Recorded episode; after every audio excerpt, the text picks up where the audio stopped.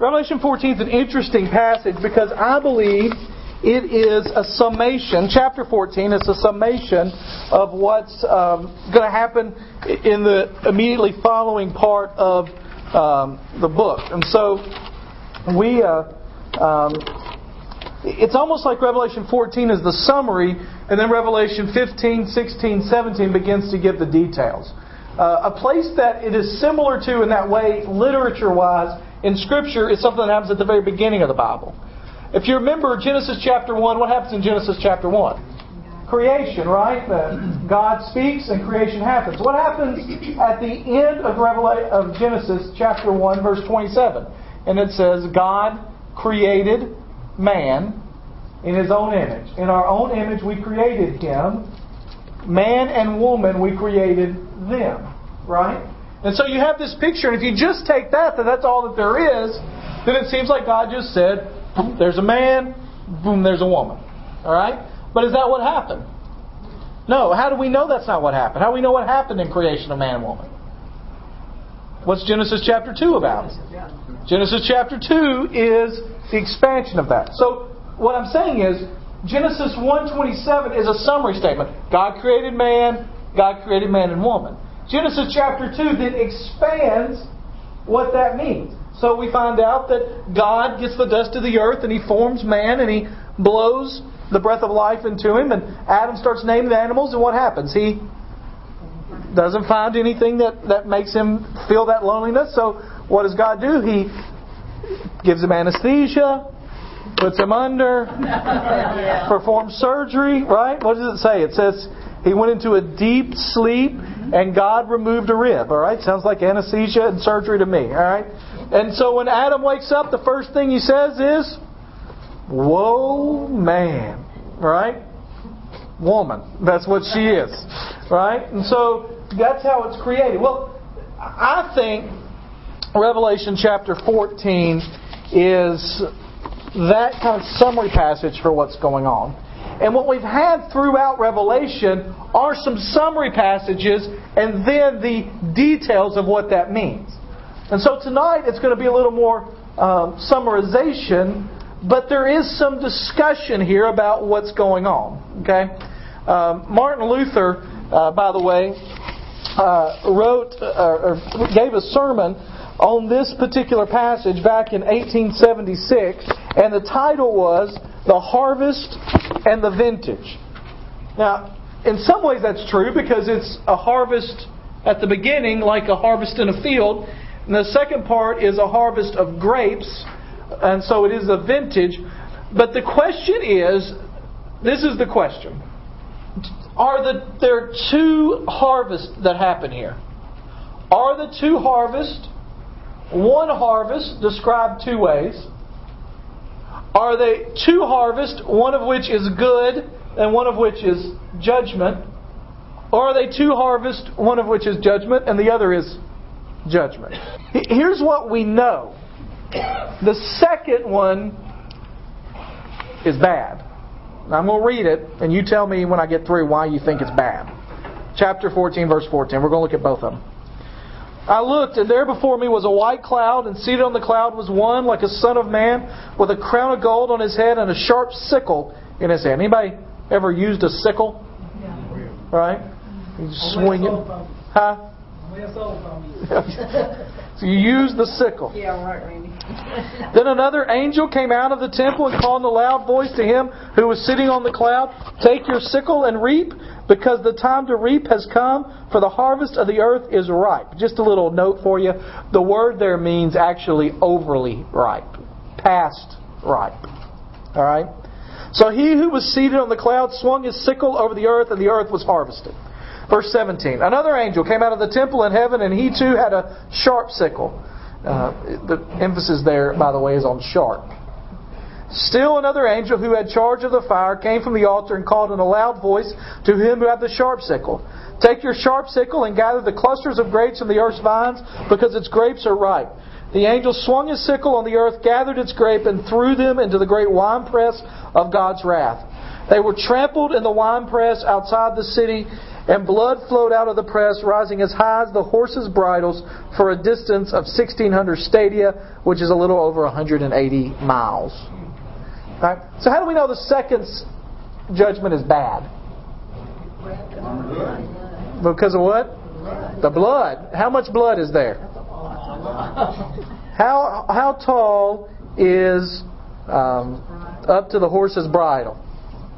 Somebody somebody said today. Well, it depends on how big the horse is. For it's yeah. The, the typical in this day, we have to re, we have to remember that in this day everything was shorter. The average male height was about four and a half feet. Jesus was probably between four and a half and five feet tall. Uh, the, yeah, the, we've we've grown up high. So that's we have to remember that. So for them, it would have been shorter things. So it would have been three and a half to four feet probably, which to them would have been shoulder or mid head high. Okay, so that's pretty deep in blood, right? And how many miles did I say? Remember? 180, 180, it's actually 184, but who's counting? All right. So 184 miles of blood that is four feet deep. So that's a lot of blood, right? So that's massive judgment. So, whatever else is happening in this passage, one of the things that's being described is a massive judgment of God. Now, the question is what's happening in verse 14 through 16? Now, I saw this chart, by the way. We're going to do this um, kind of at the beginning. Because who is responsible for all this happening? What happens in verse 14? Who is that? That was Jesus. It's Jesus, right? I look before me, and on seated on the cloud was one like the Son of Man. Jesus' favorite description for himself was Son of Man. He's riding on the clouds. He's got a crown of gold on his head and a sharp sickle in his hand. Um, it rhymes. Um, what we have here has all of these descriptions from the Old Testament in mind. When, the high priest even asked Jesus in Matthew 26 if he was the Messiah, you remember what Jesus told him? He said, You will see the Son of Man seated at the right hand of power and coming on the clouds. This picture was a reminder always of what it looked like when judgment was coming and when Jesus would return. Now, I want you to um, compare something with me. First Advent versus the second Advent. Okay? So the first time Jesus came, how did he come? Uh, he came as a baby in humiliation. He came poor. Uh, one of those little bits of, of uh, scripture that gets overlooked often is when his parents went to the temple. They only had what was required of a poor person to give as a sacrifice.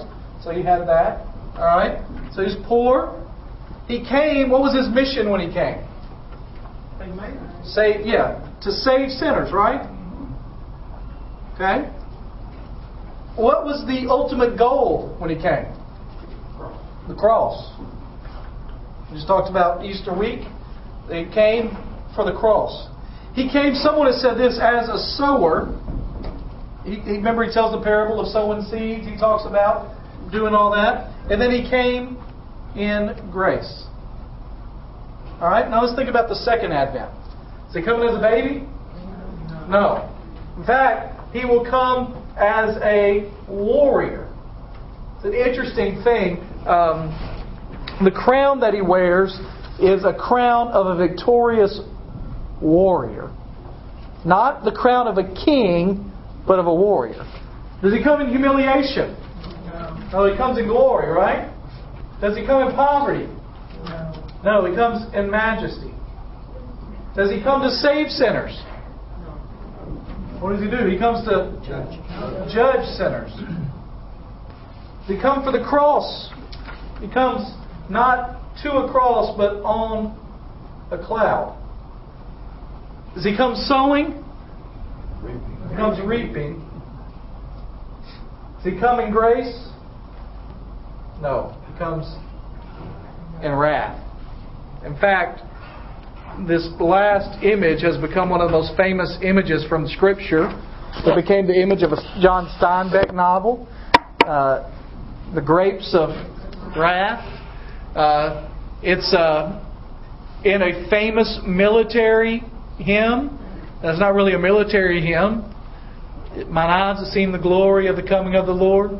He is trampling out the vintage where the grapes of wrath are stored.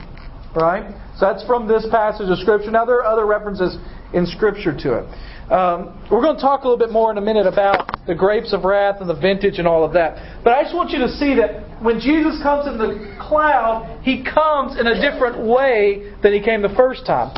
And the emphasis here is on a couple of things. Whether you take that, and I'll tell you where I, well, I may not, because I go back and forth.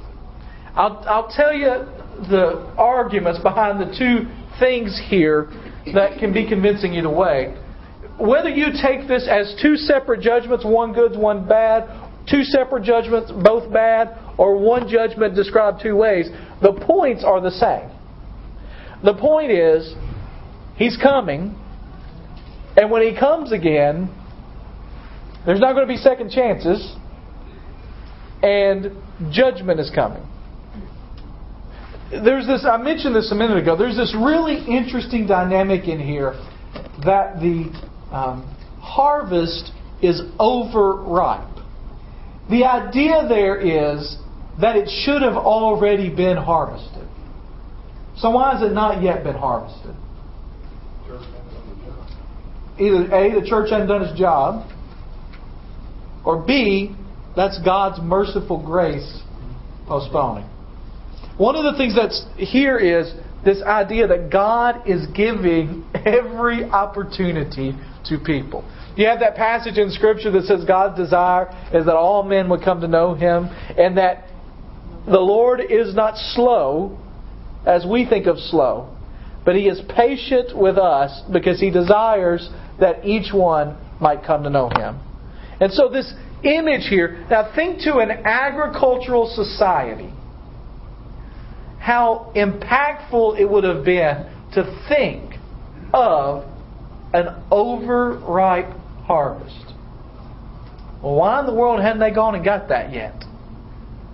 You ever had something that you know should have been done already? Let me ask you this.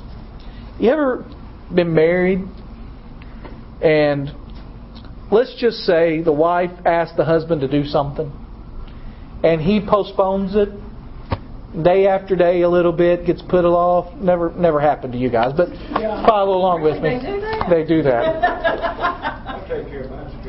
yeah. And every time and every time the wife walks past whatever it is that needs to be done verbally or non-verbally it's communicated. Mm-hmm. isn't it time you go ahead and do that? All right? It's tax season right and some people still haven't finished their taxes. And it comes next Tuesday. And it's just out there lingering, right? Well, the idea here is John is communicating that the only reason that it hadn't already happened, and this was he was communicating to people in the first century, is because God is allowing it to go a little farther past. Uh, we talked about a few weeks ago um, the uh, TV shows or the thrillers or the suspense things where the bomb goes down to 0.002 seconds, and you think, how in the world are they going to stop it? And they cut the cord. Um, the uh, how many of you saw the new Mission Impossible this summer? Anybody see that? In the new Mission Impossible, Randy and I actually saw that together. It was Randy's birthday present that I went to a movie with Randy and his entire family. Uh, and we, what a sacrifice! what a sacrifice! so we, uh, he made me. We, I even paid for my own ticket. I didn't pay for his, but I paid for mine. That was awfully nice of me, wasn't it? But in Mission Impossible this year, they took it to the the limit. They they got to the button and they pushed the button, and it had already the bomb had already lifted off the nuclear missile, and it's like, oh, now what are they going to do? oh, we can disarm it in midair. So at the very last moment, they disarm it in midair. All right? Well, it's like God has allowed, through His mercy, it to get overripe. But at some moment, Jesus is coming on a cloud, and He's bringing a sickle with Him, and the harvest is going to happen. And it will be too late. Okay? Now, we think of a sickle as a bad thing. Now, why is, what is the most prevalent image of a sickle in our society? The Grim Reaper. Right? I mean, because we don't use those anymore. I mean, if you have a farm today and you're using a sickle, you are way behind the times, right? You're riding in a buggy. Right? You're Amish, right? So we don't think of sickles in that way. We, think of combines being the harvesters, all right? Sickles we think of death. But for them, a sickle was a very useful tool. That's why there are a lot of people saying, hey, listen, that first harvest isn't necessarily judgment. That's just God gathering what's His. The, the sickle would have been the tool that was necessary to harvest. Here's the thing that also is imaged here. Nobody ever doubted when you walked down a path and the harvest had been taken. Because a sickle is not a real fine instrument. How do you work a sickle? You take it, you swing it. Barbara uh, here's the first in the first service in four o'clock told us that she found one and uh, some stuff she was cleaning out the other day. She's going to bring it. I said, "You bring it. I'll just wave it around here." Yeah. They said, "You don't have anybody ever sit on the front row." And so, uh, so just, it, but when it did, especially a sharp sickle, when you swung it, what happened? Stuff went down. And nobody walked by and thought, I wonder if they've harvested that. Right? They knew. And so the point there is that it's coming. It, there's no getting around it. Um, Joel 3 12 through 13, by the way, says this Let the nations be wakened and come up to the valley of Jehoshaphat. For there I will sit to judge all the surrounding nations. Put in the sickle, for the harvest is ripe. Come go down, for the winepress is full.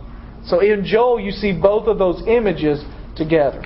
People that see this as uh, two separate bad judgments often say that the first of them is the seven bowls that are about to come, and then the second is Armageddon, as Cliff's already said over there. That's coming a little bit later. But what we want to see is what, no matter what perspective you take on that, we can learn some things from this passage. First of all, that it's inevitable that it comes, and that it comes from Jesus. I mean, you see, he looked, and seated on the cloud was one like the Son of Man. Um, the white cloud, Son of Man, has a background in Daniel chapter 7. I was watching the night visions, and behold, one like the Son of Man coming with the clouds of heaven. He came to the ancients of days, and they brought him near before him. Then to him was given dominion and glory and a kingdom that all peoples, nations, and languages should serve him. His dominion is an everlasting dominion, which shall not pass away. The white cloud symbolized his glory, majesty, dazzling brilliance, heavenly splendor, unearthly purity. It was on a cloud for all to see. Revelation 1 7 says, Behold, he's coming with the clouds, and every eye will see him, and they will, even they who pierced him, and all the tribes of the earth will mourn because of him. Son of Man in verse 13 uh, reminds us of Jesus' favorite title for himself during the time he was here on earth. The golden crown, as I mentioned, is a crown of a victor, of a conqueror. It's not the crown of a ruler. The crown of a ruler was a word diadema, which we get diadem from. The crown of a victor is Stephanos, which we get Stephen from. It's a crown of victor. The sharp sickle would have been a razor blade attached to a long broomstick like wooden handle. It occurs seven times in these verses. The point is, it's coming. And then you have this fourth angel in the chapter that comes. He comes from the temple with a loud voice, and he tells them that it is dried up fully, overripe, even withered. The grain is ready to be go. The day of grace is past. Your opportunity is gone. The point is, there will be a point of no return. Now, for those of us that are believers, we look at that and should feel confident in what Christ has done that we're okay. But we all know people who aren't. Now, one of the things that John is going to continually say throughout the book of Revelation is, and use words to describe, A, God's people will be protected, and it's our job to tell people about the gospel. And so, regardless if this is God's people being harvested or if this is the first judgment, the point is judgment's coming. If it's God's people being harvested, that just means that the next step is the judgment of the wicked. If it's the first judgment started, it means that judgment has started. And there's nothing else to do. God's wrath comes from Jesus. God's wrath comes on time. The ministry of mercy is over. Sowing has ceased. Judgment reaping has come. There will be no tomorrows. Verse 17 and following tells us not only is it coming, but that when it comes, it will be a certain wrath. The vision John sees before this is the grain harvest, and it moves to the grape harvest. Now, many people think this is our first view of Armageddon. And what we see here is that when divine judgment comes, there will be no holding back. Of the three pictures of judgment in this chapter, the unmixed wine cup, the grain harvest, and now the grape harvest, this is the most dramatic and striking. Now, verse 20 will bear that out when we get to it in just a minute. But what we see, first of all, is that God's servants act with a divine authority. The fifth and sixth angels in this chapter come up in verses 17 and 18. They come, the fifth angel, like the fourth, comes from the temple. He has charge of the sickle. The sixth one comes from the altar. Now, the altar of incense. What was happening there? Does anybody remember what was happening at the altar of incense? What was the incense that was rising at that altar? The prayers of the saints. So the idea is that Jesus is sending out this judgment, but it's also coming as a response to the prayers of the saints. So when we look at this and think, I mean, because it is a little sickening to think about four feet, 180 miles of blood. If we're doing what we're supposed to do, this is a part coming from us. The desire for the judgment to occur. The fire there would symbolize holiness, purity, and judgment.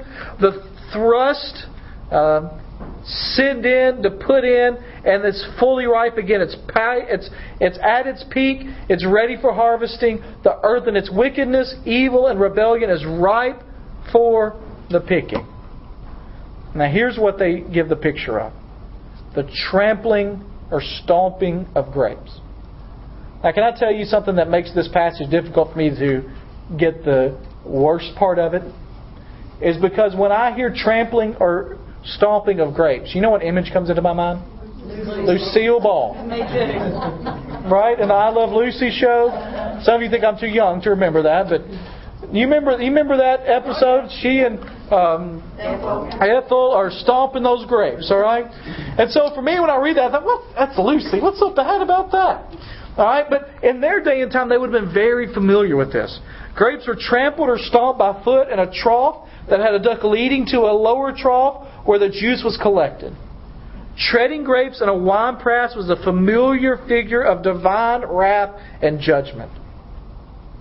John MacArthur says this The splattering of the juice as the grapes are stomped vividly pictures the splattered blood of those who will be destroyed. Now, think about it for a minute. You know what it looks like when you crush a grape. I've never had the opportunity to stomp on grapes, but I've seen other pictures than Lucy. and you can imagine what it looks like to have those grapes crushed and the juice just flow out. And that is a picture of what the wrath of God will be like for those that are unbelievers. Now, if we're honest with ourselves, sometimes as Americans, we have real trouble with that thought. But Scripture teaches, and life teaches, that there can be no justice without justice. The thing you could say over this whole thing is you reap what you sow. Now, we have to be careful with that that we don't turn Christianity into a straight karma religion.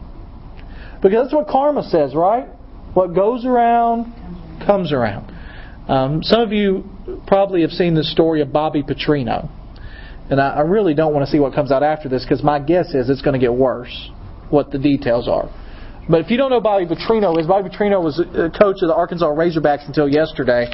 He's a guy that about uh, three years ago was a head coach in the NFL and decided in the middle of the season he to do that anymore and left a note in every player's locker because of my respect for you I can no longer be your coach and was introduced the next day as the Arkansas Razorback coach. A lot of people said that was classless. Did you know those players didn't deserve that? He left them without a coach in the middle of the season. They were still trying to make something out of their season. Well, Bobby Petrino got caught in an illicit affair with somebody he hired on the football staff, a 25 year old girl. He's a married father of four in his 50s. He got fired yesterday. And some things you're hearing on the news right now is what goes around comes around. You reap what you sow. Now, that is a biblical principle. You reap what you sow. But here's the difference in the biblical understanding of that and just straight karma. The difference is we don't all reap what we sow because of the grace of God. If we reaped what we sowed, we would all be in this bloodbath. But God's grace and mercy means karma isn't always right. Now, that doesn't mean that, that, as a general principle, you still don't reap what you sow. And the point here is, for those of us that have decided to turn their back on God, they will reap what they have sown. But it's at the hand of God, not at some mystical, universal principle. So to be careful how we say it, but that's what's here. Now, is this one of those things, Lyle, that we should take literally, or is this? You talking about the? I'm talking about the blood to the. Here's here's what I, here's what I my answer is I don't know. Here's one of the things I think he's saying. Um, and this is actually I was going to get to the end, but I'll get to now, and so I may have to find, may take a second to find a note on it. Uh, Josephus wrote about. Y'all know who Josephus is?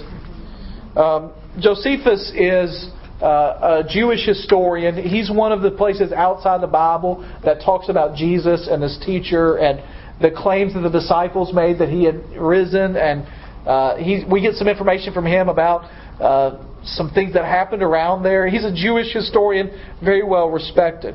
Um, in AD 70, when um, in AD 70, when they uh,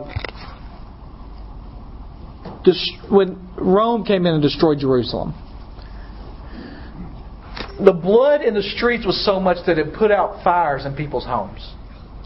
That's how much the blood ran in the streets. So, in some ways, John, when he says that, their minds are going to go back to the stories they've heard of that. And John's description would have been three to four times worse than that.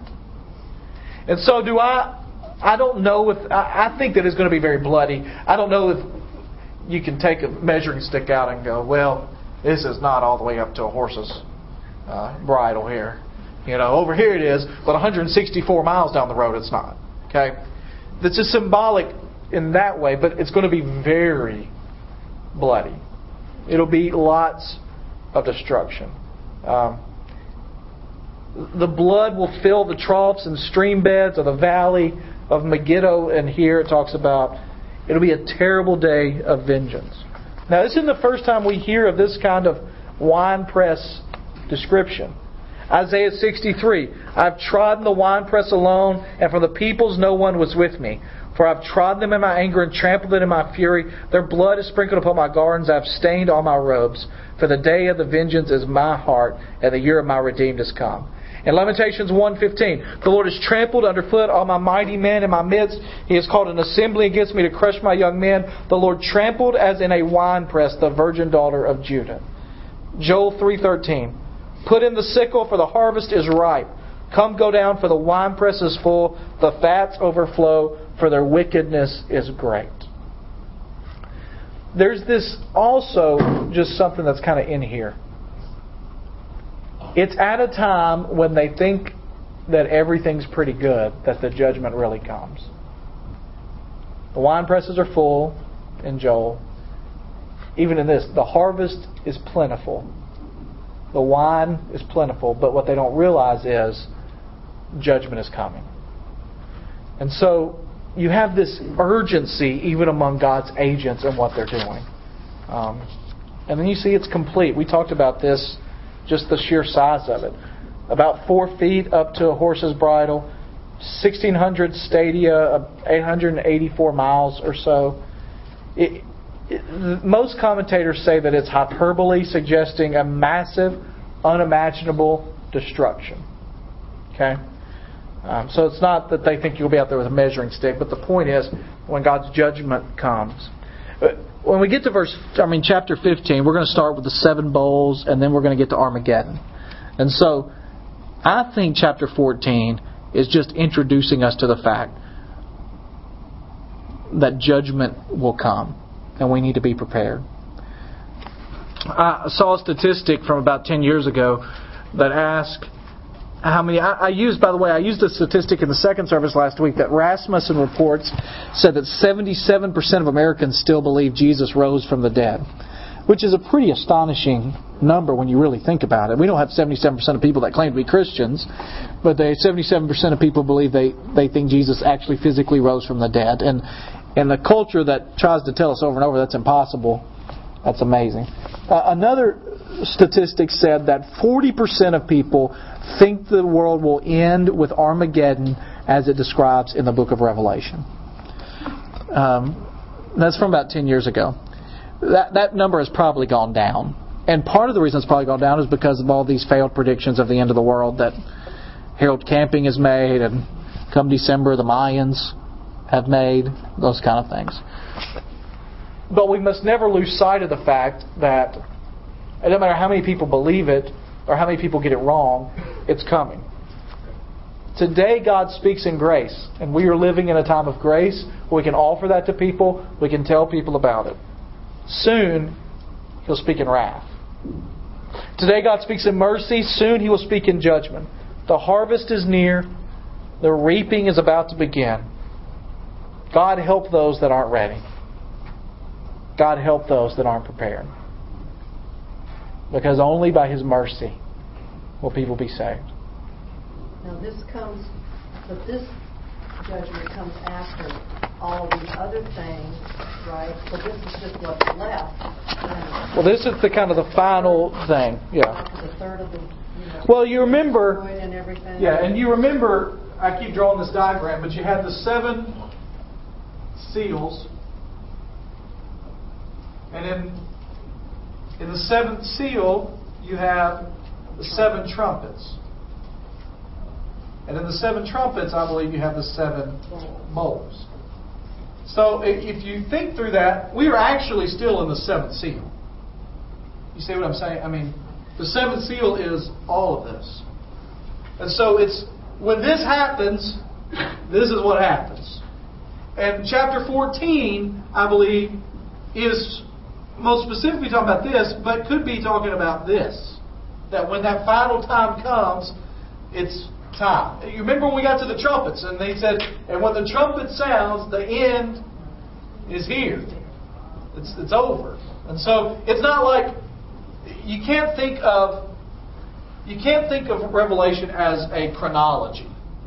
You can't think of it as what year one, two, or week one, two. You have to think of it as a literary book. Even you know when Alan taught, he jumps back a little bit, talks about uh, in symbolic ways Christ's birth and different things happening, and the dragon in heaven and the stars leaving heaven and all that. If you try to figure out the timeline, you're going to drive yourself nuts. But it, it is talking about, so this whole thing is talking about everything that happens, and it's not unreasonable to assume that there will be so much going on that you won't be able to keep track of it all. It's, you know, I mean, when God comes again, it's going to be in this kind of pattern, but then when that opens, this is going to happen, that's going to happen. And so, um, trying to figure out a chronology is not there. But it, we are, I think when we get here, we're at the end. Now, it takes us, and we have to think too, it's taken us six months to go through this when it takes you 20 minutes to read it. Right? I mean, we're stopping every moment. Uh, so.